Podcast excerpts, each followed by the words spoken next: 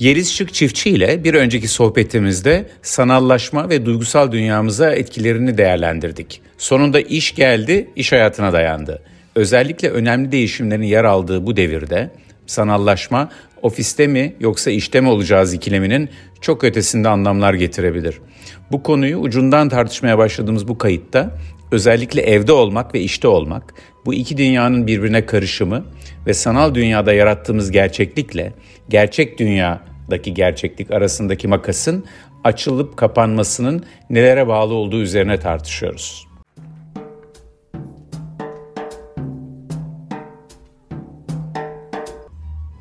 Ya şey mesela çok enteresan geliyor bana. Ee, şimdi artık işe gittiğinden biri bahsettiğinde biz daha önceden hiç sormadığımız bir soruyu soruyoruz. Ofise mi gidiyorsun, evden mi çalışıyorsun? yani, yani aslında bir, şey. hani bu çalışma modeli lafı var ya. Evet. Hani bu çalışma modeli konusu da yani Hı-hı. aynı şey. Yani çalışma modelleri üzerine evet. bu işin etkisi evet. e, ne oluyor diye düşündüğümüzde pandeminin, sanallaşmanın Hı-hı. ya da bu gerçekliğe eğip bükmenin, bu çok evet. korkmuş olmamızın evet. Evet. bu gibi şeyleri neler oldu? Evet. Bunun üzerine belki biraz konuşmalıyız Hı-hı. şimdi. Hı-hı. Yani bu çalışma modelinde e, ne gibi değişiklikler oluyor sizce? Özellikle burada e, neden önceki konuşmalarımızdan hmm. hatırlıyorum. Siz kuşakların hmm. e, evet. burada farklı yaklaşımlarını da e, hmm. belirtmiştiniz. Hmm. Ne olup bitiyor orada? Orada işte bu e, mesela daha e, genç yetişkin gruba baktığımda e, onları bir şekilde mesela mutlu etti. Çünkü sanki özgürlükleriyle ilgili yeni bir tanım yapabildiler. İşe kalkması gereken saatte, işe ofise gitseydi kalktığı saatte kalkmak zorunda değil. Hatta e, ne bileyim son dakika bile kalkabilir. Yüzünü yıkamadan masaya oturup toplantıya katılabilir aslında. Yani bunlar sanki böyle e, ekstradan böyle kazanımlar sağladı ve böyle bir tür sanki daha özgürlermiş gibi bir his yarattı mesela birçok insanda. İşte e, evde hiç vakit geçiremiyordum artık evimde de vakit geçirebiliyorum. Mesela daha genç kuşakta diyorlar ki eğer ofise gitmeyi zorunlu tutarlarsa e, ben konuşacağım. E, ben ofise gitmeden de işimi yapabiliyorum. Ben evden çalışmak istiyorum. Ve bunu söyleyen insanların sayısı sanki hani gün geçtikçe artıyor gibi. Aslında biraz böyle eskiden daha eskiden derken çok eskiden değil iki yıl önce yani patronlara verilen ayrıcalıklar bunların bir kısmı. Evet. Değil mi? Patronsunuz diyelim bir yerde hani böyle hayal karikatürize olarak söylüyorum. E, yürüme bandında yürüyorsunuz. Kulağınıza evet. kulaklıklarınız toplantıya katılıyorsunuz. Evet. İşte onu öyle yap, bunu böyle evet. yap falan gibi bir şeyde. Evet. Şimdi herkesin öyle bir katılma hakkı Hı-hı. doğdu. Bir tür özgürlük olduğu gibi bir tür eşitlik Hı-hı. hissi de Hı-hı veren bir yanı var. Hı hı. Yani e, ben de evimden katılabiliyorum. Ben de yazlığımdan katılabiliyorum. Ben de teknemden hani bir tür yani özgürlük dediniz, eşitlik dediniz. Bir anlamda da herkeste de bir ortaklık hissi de yaratıyor. Yani hepimiz aynı yerdeyiz. E, şey bir hani kardeşlik gibi bu Fransız devriminin sloganına benzedi. Yani özgürlük, eşitlik, kardeşlik e, üzerinden. Yani bir devrim mi oluyor acaba diye de düşünüyor insan bir anlamda. Ya orada hem eşitlik var hem eşitsizlik de var. Yani ben iş yeri ortamının, herhangi bir iş yeri ortamının eşitleyen bir zemin olduğunu da düşünüyorum. Çünkü farklı kültürlerden, farklı yerlerden, evlerden gelen herkes aynı ısıda, aynı ışıkta e, ya da benzer masalarda benzer bir yerde çalışıyor. Aynı asansörde Okul gibi adeta. Evet okul gibi yani okulun da o eşitleyen Eşitleyici bir rolü var doğru. Dolayısıyla aslında sanal çalışmak farklı açılardan eşitlik getirdi. Farklı açılardan da eşitsizlik getirdi. Ee, hani işin o belki e, fiziksel ortamının kapsayan özelliğini bence bir kere aldı. Hani hmm. bu bir grup için Orada iyi kapsayıcılık oldu. kelimesi çok kullanılıyor ama yani ötekini aslında güvende hissettirecek bir koşul yaratmış olma hali diyelim. Tamam. Yani sarmak, sarmalamak hani e, bir ofisteki insanlar neden fiziksel koşullara Kimseyi dışarıda bırakmayan. Evet. Herkesi yani, güvende hissettiren. Güvende hissettiren. Evet. ihtiyaçların karşılandığı e, ve güvenin temel olduğu e, bir kavram diyelim. Bazı kişiler için bu fiziksel ortamın bir katkısı vardı. Bu katkı ortadan kalkmış oldu. Sanal olduğu zaman. Ne bileyim e, bazılarının evi çok kaotik. çok sesli. Ama hani iş yerinde herkes aynı miktar e, ses düzeyinde çalışıyor. Doğru. Ee, şimdi daha genç kuşağa baktığımda yani bu biraz evvel bahsettiğimiz ayrıcalık, özgürlük onlara işte çok iyi geldi. Ee, şunu demeye başladılar. Daha az para alayım Hı hı. ama daha çok zamanım olsun. Ee, ben e, işte yurt dışından da çalışabilmek Bunun istiyorum. özellikle tabii orta ve orta üst sınıfta geçerli olduğunu not düşmek önemli. Yani Evet, o da evet. e, yoksulluk sınırında olan birçok insan için tabii bunlar değil ama biz burada daha ziyade iyi eğitimli, e, böyle elit işlerde çalışan bir kitle için genellikle Evet. burada e, yorumluyoruz. Orada bile olan durumlardan bahsediyoruz. Evet. Ve bu söylediğinizde aslında şu da var. Toplumun geneline baktığımızda da müthiş bir eşitsizlik oldu. Yani bir grup insan online çalışamayacağı için pandeminin tehdidine rağmen işe gitmek zorunda kaldı. Bu onlarda ciddi bir öfke yarattı. Tabii. Bir grup insan Essential Onlar- workers diye Aynen. tanımlanan aynen. Şimdi bir grup insanın da online çalışma ayrıcalığı oldu. Yani Doğru. Şimdi bütün bu gruplar arasında aslında çok ciddi e, yarıklar oluşmaya başladı bir diğer taraftan da. Yani iş modelleri değişirken iş modellerinin değişmesinin yarattığı farklı dinamikler Yani aslında. öyle bir online çalışmanın bir ayrıcalık haline dönmesi, online çalışamayan Evet. e, ya da bir nedenle online çalışmadan yararlanamayan e, kişilerle ciddi bir yarılma var. Doğru. Evet, evet. özellikle e, birçok meslek grubunda da meslek gruplarının kendi içinde yani itfaiyeciliği online Evet, nasıl yapabilirsiniz? yapamazsınız. Ameliyatı online yapamazsınız. Yapılabiliyor bazı şeyler artık. Hani orada da ama yapabilme bir e, ayrıcalık halinde. Çünkü bir yatırım işi, bir, Evet, tabii. bir zenginlik işi, bir kaynak işi vesaire Evet, olmuş durumda. Evet. Yine orada da toplumsal eşitsizlik online kaynakların kullanılmasına e, yansıdı. E, o nedenle orada eşitleyicilik sizin biraz önce işaret ettiğiniz gibi hani gerçek bir eşitleyicilik falan yok. Yine bir mış gibilik var Mış gibilik evet. devrim oluyormuş gibi. Hani dedik Evet, ya bir evet. Fransız devriminin sloganlarına benziyor. Eşitlik, özgürlük, kardeşlik Evet, evet. şeysi mış gibi. Yani e, hiç kimse eşit. Evet. Mesela 24 saat e, iş yeriyle bağlantılı olmak yani online çalışanlar özgür Evet. olduklarını düşünüyorlar Evet, ama, ama değil. her an ulaşılabilir. Gece 9'da bir açsana bir Zoom'u falan. Hı hı, Evet, evet. Yani burada tabii Ofise gel demek yerine Aynen. Zoom'u aç. Zoom'u Yani, aç. e, evin sınırları birçok şeye karıştı taş. E, şimdi sınır önemli bir kavram. Yani bir şeyin sınırının olmasının koruyucu ve güvende hissettiren bir niteliği de var.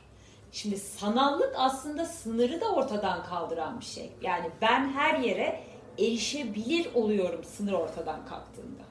Aynen öyle. E, şimdi bu Bu biraz cep telefonuyla da başlamış bir şey değil mi? ilk galiba onunla başlıyor. Yani hani mobiliteyle daha Evet, ziyade. evet. Yani şu anda dünyada bir mobilite devrimi olduğu da konuşuluyor. Yani Evet. mobilite tabii sadece ulaşılabilirlik değil. Birçok yere uçmak, gitmek çok daha kolay. Tabii, tabii. Arabayla ulaşmak, yollar çok Tabii. daha... Yani mobilite Doğru. büyük bir özgürlük gibi. E, İşte e, hani diyorum ya biz ne kadar çok şeye erişiyorsak, erişim ne kadar çok artıyorsa kötüyü yansıtacağımız yerler de daralıyor. Yani şey gibi e, köşe bucak kalmıyor. köşe köşe bucak kalmıyor ama bir diğer taraftan da bence yani mesela dedik ya demin adam sanal olarak bir arsa ve arsada bir bina alıyor. Neden? Çünkü kaynaklar da bitiyor. Yani yeryüzüne baktığımız zaman aslında kaynak azalması var ve biz yeni kaynaklar yaratıyoruz. Aslında sanal dünya yeni bir kaynak. Yatırım yapacağımız yani zihinsel yatırımı da yapacağımız yeni bir kaynak. Ve onun içine her şeyi koyuyoruz şu anda. Ama gerçekten yeni bir kaynak bu. Çünkü dünyada... Değilmiş gibi o da. Evet, çünkü dünyada birçok iş dünyada işte deniz altında kaynaklar Evet. var. İşte Afrika'nın ya da Asya'nın çok büyük bölümü yerleşilmemiş. Türkiye'nin bile baktığınızda Tabii. nüfus haritasında yüzde 87'si galiba yanlış hatırlamıyorsam. Gaziantep Oğuz elinden e, Riz, şeye e, Ordu'ya çizilen hattın batısında yaşıyor yüzde 87'si. Yüzde yani tam ortadan geçen hat bu bu arada. Ee, yani birçok alan yaşanmıyor. Belki yaşanabilecek gibi dağlık vesaire olması sebebiyle şu bu ama bunu şundan dolayı söylüyorum. Aslında bir alan sıkıntısı yok. Ama istediğimiz gibi bir alan olması Evet. ile ilgili bir Sıkıntı yanda var. Evet. Hani bu bir kat daha çıkmak gibi evimize yani şey olmadığı halde, imar iznimiz olmadığı halde ya da daha masumca hepimizin e, ya da en azından annelerimizin e, yaptığı, annemiz babalarımızın balkon kapatma. E, onun modern şekli, Evet. kış bahçesi yapma şeklinde. E, yani sınırlarımızı zorlama, sınırlarımızı aşma, bize verilenden daha fazlasını almaya çalışma gibi bir yanımız da var. E, o yanımızı hani dediğiniz gibi bir şey kalmadığı için belki hani gidecek yer ama gidecek yer kendimize de baş yani biz genişledikçe başkalarına gidecek yer kalmıyor mesela. Hani kötülüğümüzü atacak yer, çöpümüzü diyelim. Evet. Ruhsal çöpümüzü Evet. e, bir yere e, atmak gerekiyor. E, Sanal dünya birazcık o rolü oynuyordu bir yandan baktığınızda. Yani bir, bir sanal bir yerde yani bütün bu özellikle internette, Twitter'da, Instagram'da hani bu hakaretler, e, saçma sapan kötücül tecavüze uğruyor veya öldürülüyor. İşte o da onu yapmasaydı falan diye insanların çocuğu e, suçladığı, e, işte öyle giyinmeseydi diye bir şiddete uğrayan bir kadını e, açıkça suçladı. Belki yüz yüze oturup konuşsak bunu söylemeyecek olan bir kişi. içindeki kötücül yan Evet. evet. bunu ona bunu söyleme imkanı veriyor. Ama bu kötücüllüğü atmak ona iyi geliyor mu gelmiyor mu bilmiyorum. Ee, bu sefer o bunun bir e, toksik duman gibi her yere yayılmasını da getiriyor. Ruhsal çöp ve ruhsal Evet, atık konusu e, Evet. biz öğütemez hale de geldik. Belki kendi çöpümüzü öğütemez bir durumdayız gibi gözüküyor. Peki bu ama konudan uzaklaşmayalım. Sanallık ve çalışma hayatında başka neler gözlüyorsunuz siz? Hani bu mış gibi olan özgürlükler, mış gibi olan e, mesela kap, kapsanmışlık hissi gönül görünüşte. Evet. Herkes eşit, eşit falan değil. değil. Bir taraftan hani çok büyük bir grup insan mesela e, yeni başladıkları işler oldu ve aslında ne fiziksel olarak o iş yerine gittiler ne de fiziksel Arkadaşlarıyla olarak takım tanıştılar. arkadaşlarıyla tanıştılar. Şimdi ben tabii şeyi düşünüyorum yani gözün görmediği fiziksel olarak aynı ortamda bulunmadığımız birileriyle biz gerçek bir takım arkadaşı olabiliyor muyuz?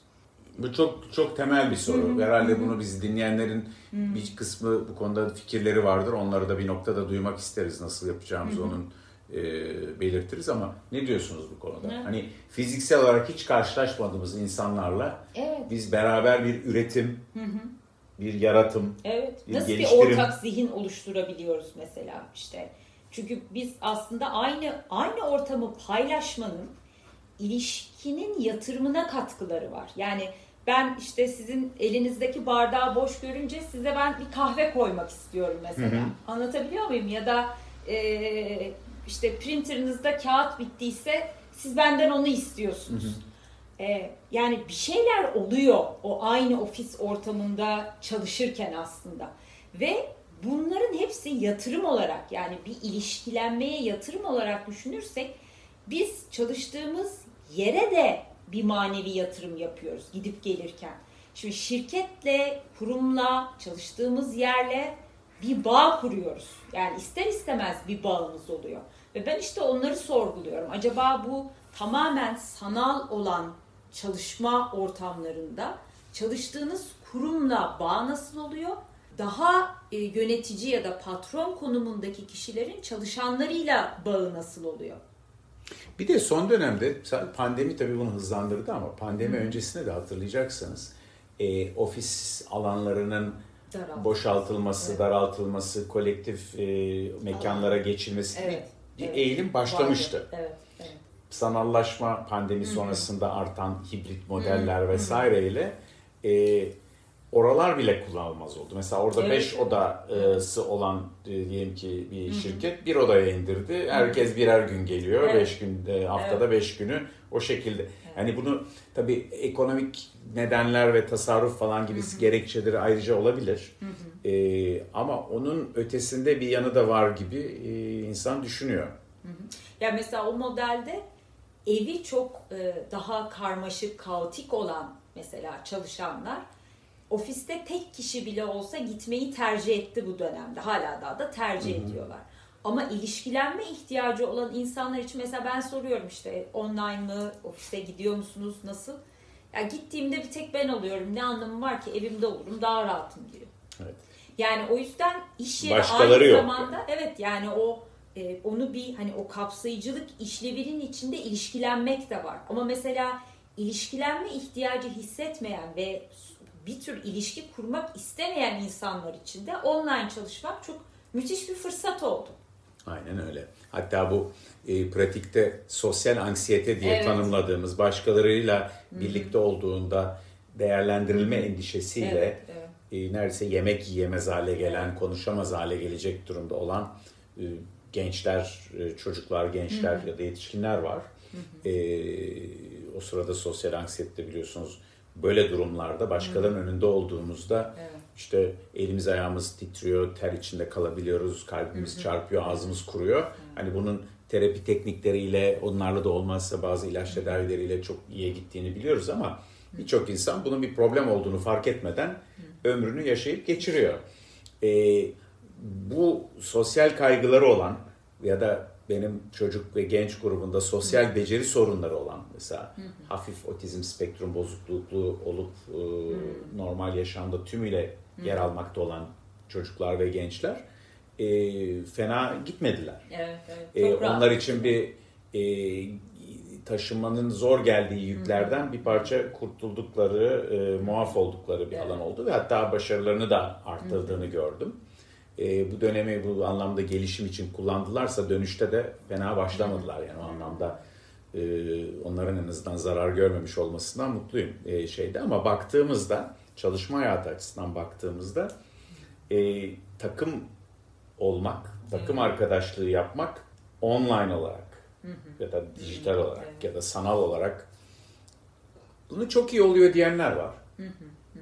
Yani mesela işte her hafta Viyana'ya ben gidiyordum diyor birisi.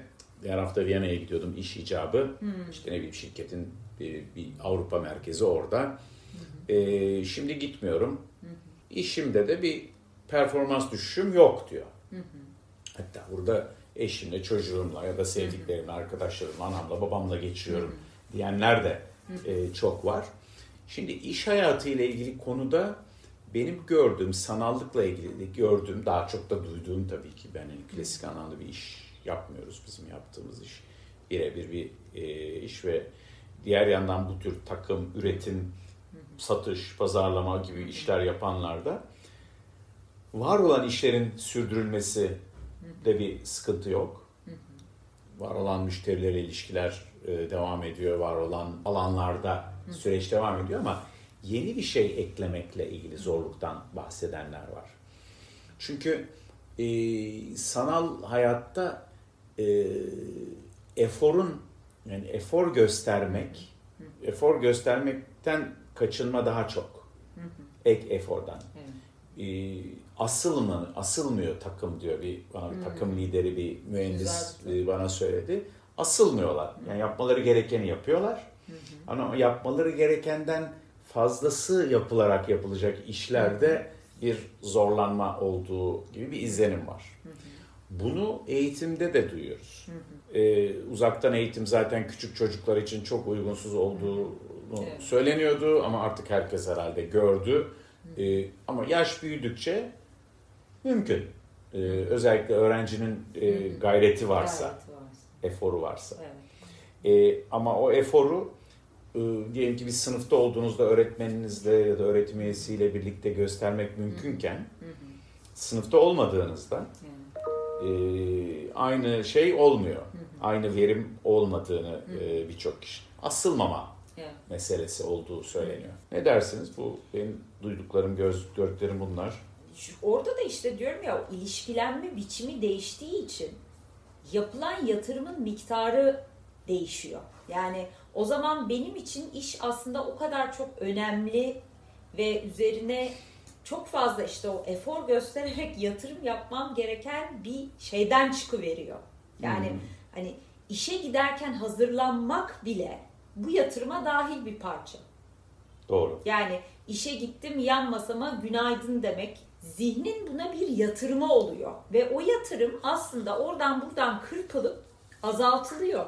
O zaman ben gerekenden daha fazlasını yapmayı da lüzumlu görmemeye başlıyorum. Çünkü Yani yatırım kadar. yatırım kadar. Çünkü benim için o kadar önemli zaten artık. Ve bu önemini aslında biz önemsemediğimiz için değil. Değil. e, önemi aynı kafamızda. kafamızda. Yani işe daha az önemsiyor Evet. değiliz ama o önemli durum için daha önceden 5 birim emek harcıyorsak şimdi bir birim emek harcıyoruz. Sabah kalkmamız gerekmiyor, otobüse koşmamız gerekmiyor, üstümüzü başımıza bakmamız gerekmiyor e, gibi e, konuyla doğrudan ilgili olmayan Olmam. Evet.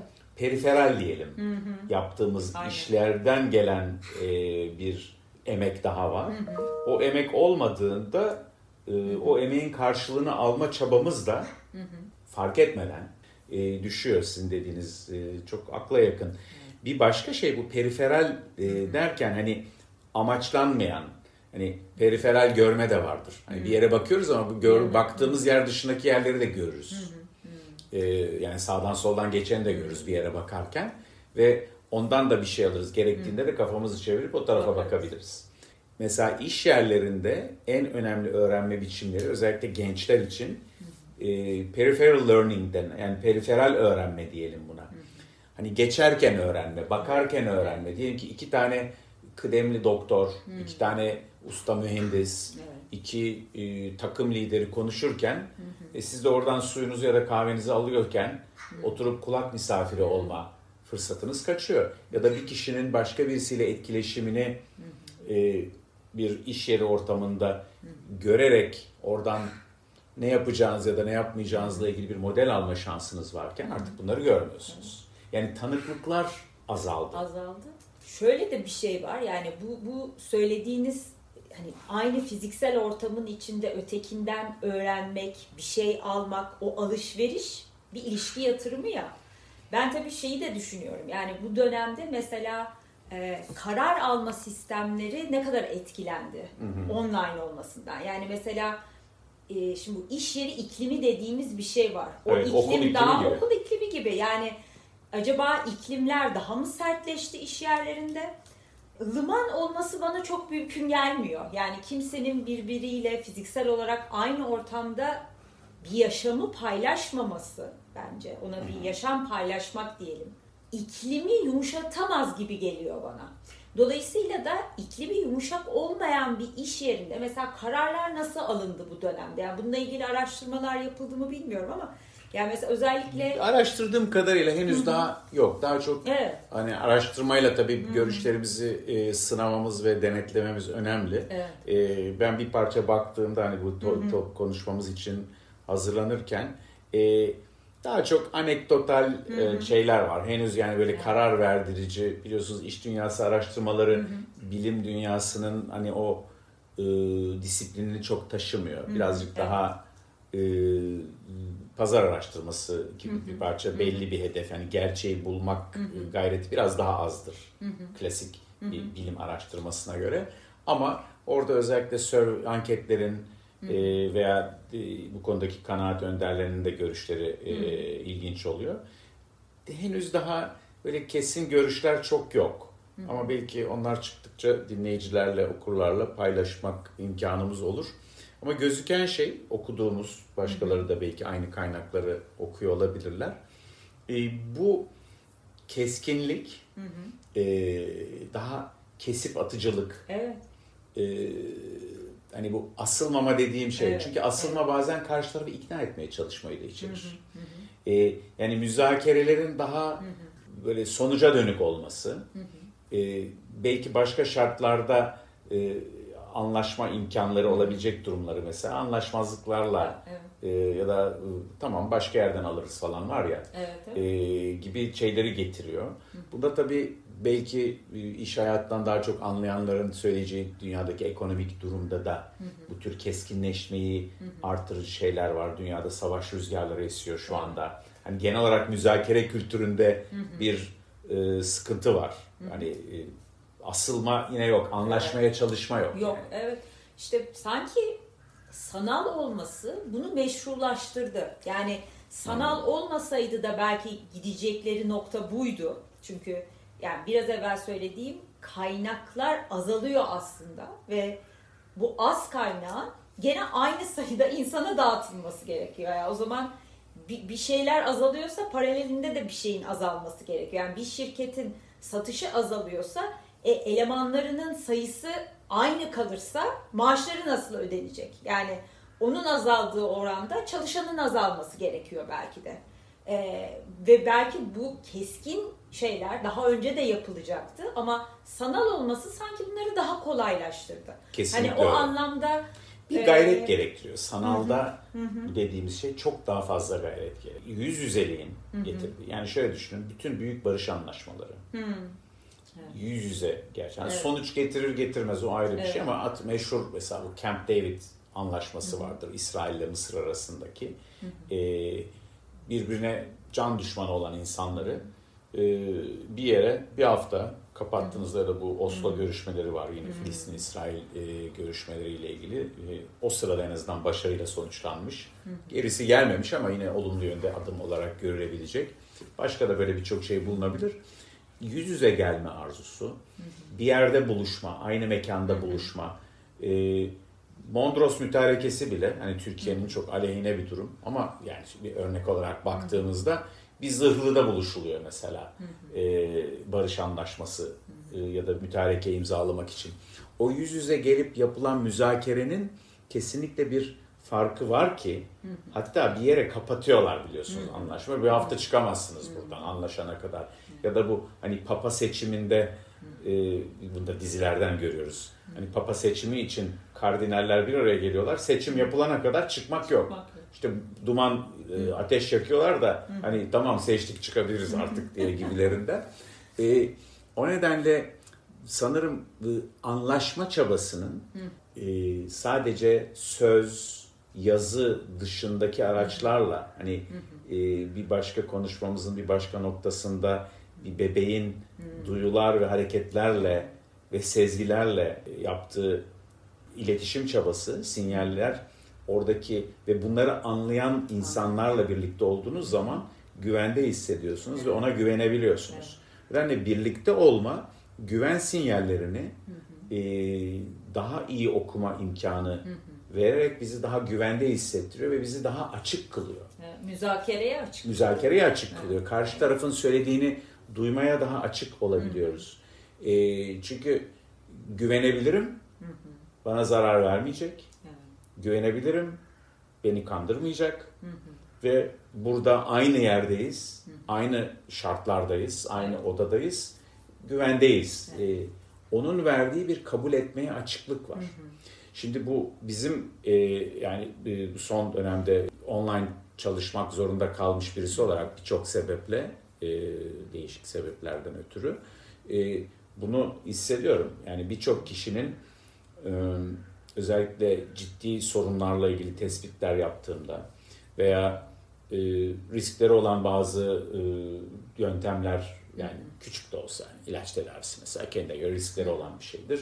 Önerdiğimde tereddütleri e, onları yüz yüze tanımış olduğum, yüz yüze zaman geçirmiş olduğum kişilere göre e, daha fazla olduğunu görüyorum. Daha fazla çaba göstermem gerekiyor. E, güven ve güvendelik duygusunu yaratmak için. Bu şu demek değil insanlar tabii ki bize size bana güvenip geliyorlar kendi yani bu kişisel bir şey olarak e, görmekten ziyade fark etmediğimiz sezgi sistemimizin bize verdiği sinyaller, Evet. negatif sinyaller online ilişkide daha fazla. Ve o güvensizlik sinyalini aşmak için bizim daha çok çaba göstermemiz gerekiyor. Daha fazla kapsayıcı çaba e, bir sinyal vermemiz gerekiyor. Sanırım bizim mesleğimiz açısından psikoterapi, psikiyatri, aslında diğer mesela tıp alanları da e, buna doğru geçiyorlar. Örneğin nöroloji, Amerikan Nöroloji Akademisi önümüzdeki 5 yıl içerisinde %80 civarında nöroloji gibi hani somut Evet. bir e, alanın online'a geçeceğini öngörüyor. Yüzde sekseni işin ciddi. online yapılacak. Bu nedenle burada bu online'a geçişin bir e, adeta kaçınılmazlığını da e, görüp online ortamda güven, güvendelik Evet, nasıl nasıl oluşur? Hani bu sadece kimlikle ilgili değil. Mesela biliyorsunuz bu kimlik konusu, bütün bu cloud bulut kimliği Evet. konusu başlı başına bir uzmanlık yani o konuda milyon yüz binlerce insan çalışıyor oradaki şeyde. Hani var ya robot değilim falan diye Evet. şey yapıyoruz. Ya vallahi robot değilim. ha tamam vallahi diyorsa robot değilim diyor. yani. Ona benzeyen bir durum oluyor. Bizi neler bekliyor? Bunu görmeye çalışıyoruz aslında. Evet. Bizim de şu anda konuşmalarımızda yaptığımız biraz öyle. Evet. Yani şey gibi hani eski çağları hep okurduk ya işte Tunç çağı, Altın çağı aslında yeni bir aracın aletin mesela keşfiyle insanların yaşam şekli işte her şeyi değişiyor.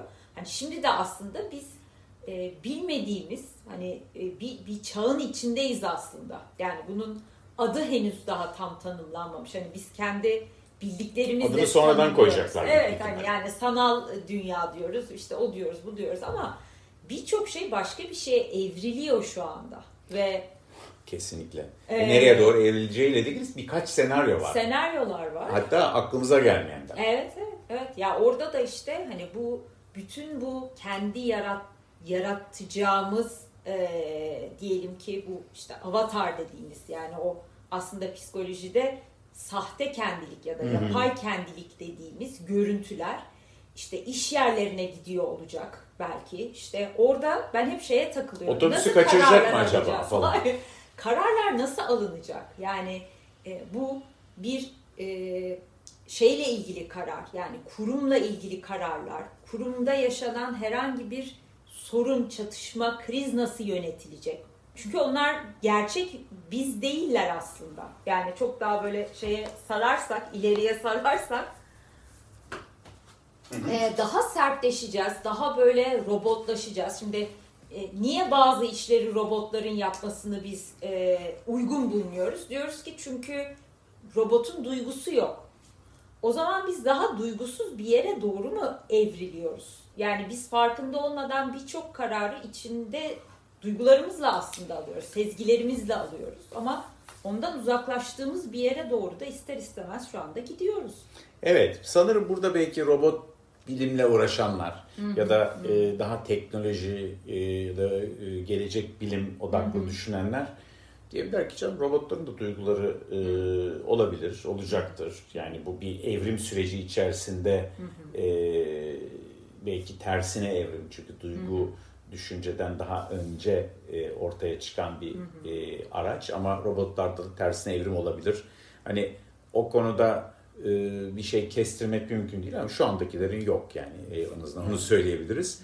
E, ama bunun nereye gideceğini bilmiyoruz ama nereye gideceğini bilmiyor olmamız bile bizi tedirgin etmeye yetiyor. E, ve hani hep bu belirsizlik bütün bu dergi kapaklarında falan gördüğümüz tüm psikoloji seminerleri her şey onun üzerine e, kurulu. Tabii belirsizlik kavramı belirsizlik, bilinmezlik ya da net olmama gibi bunların hepsi aynı yere konmuş, ko- konuyor. Ya da risk dendiğinde mesela e, risk aslında bir belirsizlik değil birkaç olasılık var. İşte bunu yaparsan yüzde beş, bunu yaparsan yüzde yedi, bunu yaparsan yüzde sekiz diyor mesela birisi. Bu tam bir belirsizlik değil. Riskle belirsizlik de çok karışıyor. Evet. Halbuki belirsizlikte risklerin ne olduğunu da bilmiyoruz. Yani riskten de yüksek bir e, risk hesaplanabilen bir yanı var. Belirsizlikte bir şey hesaplayamıyoruz. O ve e, diğer yandan e, tabii karar verme üzerinden biraz önce bir yorum yaptınız. Yani karar verme e, insan nadiren bütün verilere hakim olarak karar veriyor. Her zaman eksik veriyle karar veriyoruz. Evet.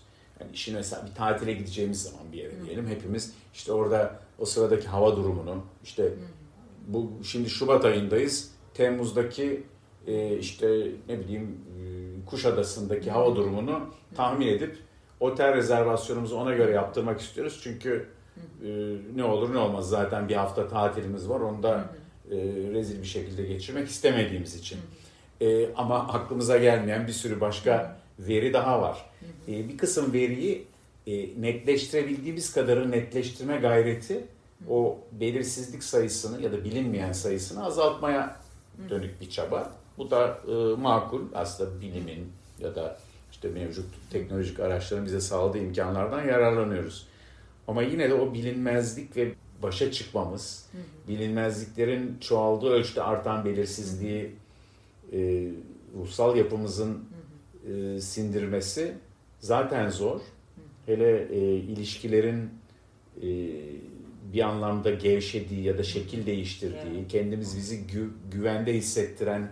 Güven ilişkilerinin e, sanal e, yollardan kurulmasının zorlaştığı bir zamanda belki e, birbirimizden en azından bu endişeleri duymaya da daha çok ihtiyaç var. Hı-hı. Çünkü acaba bu sadece bana ait bir endişe mi? Karşımdakinin böyle bir endişesi var mı, yok mu? E, bu konuşma platformlarının e, belki çoğalması e, bir araç. İnsanların bir arada gelmesi, bir araya gelmesi, birbirini Hı. duyması için sanal araçlar daha çok işe yarar mı? Hı. Belki de öyle bir şey de olabilir. olabilir. Öyle bir içinde o imkanı Hı. taşıyan bir durumda olabilir diye umutlanıyorum bazen. Evet olabilir. Yani burada tabii demin söylediğiniz şey en iyi kararı vermiyoruz, en doğru kararı vermiyoruz çoğunlukla. Optimum bir karar veriyoruz yani belli bir takım kriterlere göre kendimize göre uygun olabilecek bir kararı veriyoruz. Ee, benim daha çok hani bu sanal ortamda karar verme sistemlerinde düşündüğüm şey şimdi e, bir iş yeri hiyerarşik bir yapıdır. Ne olursa olsun ve bir otorite vardır, güç vardır. Şimdi ben işte bu sanallıkta bütün bu kavramlar nasıl harmanlanıyor ve karar sistemini etkiliyor kısmındayım biraz da. Yani ee, o yüzden şeyleri merak ediyorum. Mesela sanal ortamda yapılan toplantılarda eskiye göre daha fazla mı karar alındı? Alınan kararlar eskiye göre daha Cesur radikal mu? kararlar. Riskli mi? Evet. Belki aşırı riskli kararlar da evet. alınabilir. Yani, yani sadece muhafazakarlaşma şeklinde olmayabilir. Bazen yani, gözü kara kararlar da Aynen şimdi orada ben şey gibi bakıyorum. Şimdi kredi kartıyla daha rahat harcama yapıyor ya insanlar. Hı hı. Yani çünkü, öyle bir şey var. Evet. evet. yani sanal ortamda hani kurumla ilgili kararlar almakta da böyle bir şey var mı diye de düşünüyorum. O yüzden hani daha sanki radikal kararlar daha çabuk alınabiliyor gibi geliyor. Ya da insanlar daha çabuk karar veriyorlar bir işi bırakmak istediğine sanki. Ama bu sadece benim çok tabii o ilişki bitirmek gibi bir şey. Aynen ilişki telefonda bitir... ilişki bitirmek daha kolaydır mesaj ya. Mesaj yollayarak. Evet mesaj şimdiki işte şey onu yapıyor. Mesaj yollayarak yapıyor. E şimdi sanki bunlar daha kolay hale geldi. Yani daha e, hani bu pandemi biricikliğe tehdit oluşturdukça biz her şeyin vazgeçilebilir olduğunu daha çok anlamaya başladık. Yani ben her şeyden vazgeçebiliyorum. Vazgeçilebilir olmak kolay bir şey değil aslında. O yüzden e, kim önce vazgeçecek o zaman? Yani bir düello. şeyler düello gibi yani o yüzden diyorum hani mesela bu işte çalışma hayatında sanallık belki bu vazgeçmeyi, vazgeçilebilir olmayı hani çok böyle gün yüzüne çıkarttı. Ve bütün bu büyük istifa diye hani evet. hani Batı hmm. özellikle Amerika Birleşik evet, Devletleri'ne evet, daha çok olan evet. durum e, ülkemize ne kadar yansıttığını hmm. söylemek zor. Zor. İşsizliğin evet. yoğun, e, yoksullaşmanın giderek arttığı bir dönemde ama başka ülkelerde olan bitenleri bilmek önemli. Er geç ülkemize yansımalar olduğunu düşünürsek ve oradan çıkarılacak bazı dersler olduğunu da düşünürsek vazgeçmenin e, hayatından vazgeçmenin de kolaylaştığını e, yine düşündüren bazı veriler var. Belki intihar sayılarında şu anda artış yok ama hayatını e, kalanını riske sokacak vazgeçişler. Örneğin eğitim yarıda bırakmak gibi, e, bir gelişme imkanını yarıda bırakmak gibi e, birçok davranışın daha kolaylaştığını evet. e, da görüyoruz. yüzden burada vazgeçiş önemli bir anahtar kelime. Belki e, bir başka konuşmamızda bu kelimeler üzerinden yapacağımız hmm. konuşmada vazgeçmeyi de o listeye evet. ekleyelim.